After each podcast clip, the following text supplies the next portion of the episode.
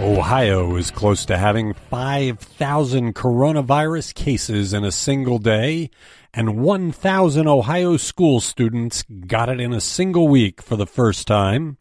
The Ohio Supreme Court took another shot at the home rule rights of municipalities in a decision Thursday. And Ohio finally has a new health director in the middle of a pandemic. It's the Wake Up Morning News Briefing from Cleveland.com and the Plain Dealer for Friday, November the 6th. I'm the editor, Chris Quinn. Ohio is within spitting distance of the once unthinkable threshold of 5,000 coronavirus cases in a day after setting a new record with 4,961 on Thursday.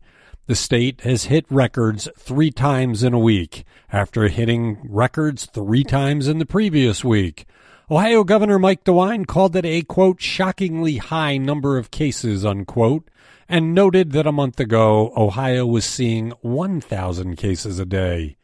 Ohio also broke a record from April in the number of people in intensive care units in hospitals because of the coronavirus. That number hit 541 Thursday, topping the previous record of 533. The state broke a record for hospitalizations earlier this week. The number of counties in the red zone for coronavirus risk is now 56, including every county in Northeast Ohio. And for the first time, more than 1,000 students in Ohio schools were diagnosed with the coronavirus in a single week, and more than a third of the state schools have had cases since September. The Ohio Supreme Court ruled Thursday that the state can collect municipal taxes through a centralized system, but cannot charge local governments an administrative fee to cover the costs. The ruling upheld the validity of state laws adopted in 2014 and 2017 that allowed companies to pay the state, which then distributed the taxes to cities and towns. More than 100 municipalities sued, saying the policy violated the home rule rights guaranteed in the Ohio Constitution. The court ruled that the state collection of the tax did not violate home rule, but the charging of a fee did.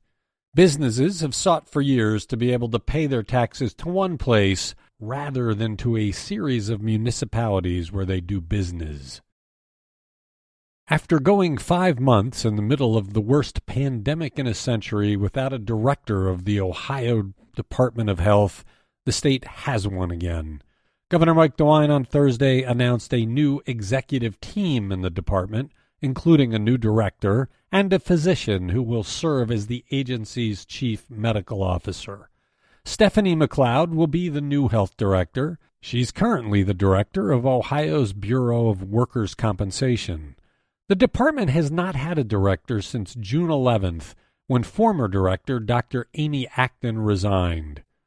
Dr. Bruce Vanderhoff will become the Ohio Department of Health's chief medical officer. He's the senior vice president and chief medical officer at Ohio Health, the hospital system in Columbus, and he used to have a private practice in Akron.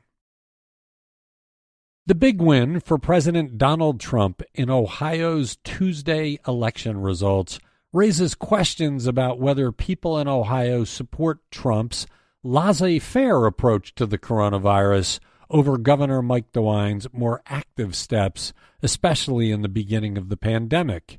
Since the onset of COVID 19, DeWine has faced pushback from conservatives, many of them Trump supporters, over restrictions that he had put in. But despite Trump's decisive win Tuesday, DeWine told Cleveland.com and the Plain Dealer that the results of the presidential election will not change how he governs on the coronavirus. He believes Ohioans must limit the spread until a vaccine can be deployed.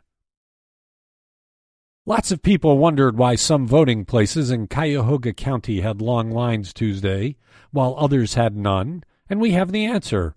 It's the result of a multi year effort by the Board of Elections to consolidate voting precincts into fewer polling places. The suburbs of Rocky River and Bay Village were two that had some voting places with two hour lines. The Elections Board will analyze what happened to see if changes are needed after it certifies the election results on November 18th. One of the reasons for the consolidations was the coronavirus, which limited the number of places you could set up the voting booths. Thanks for listening to the Wake Up from Cleveland.com and the Plain Dealer.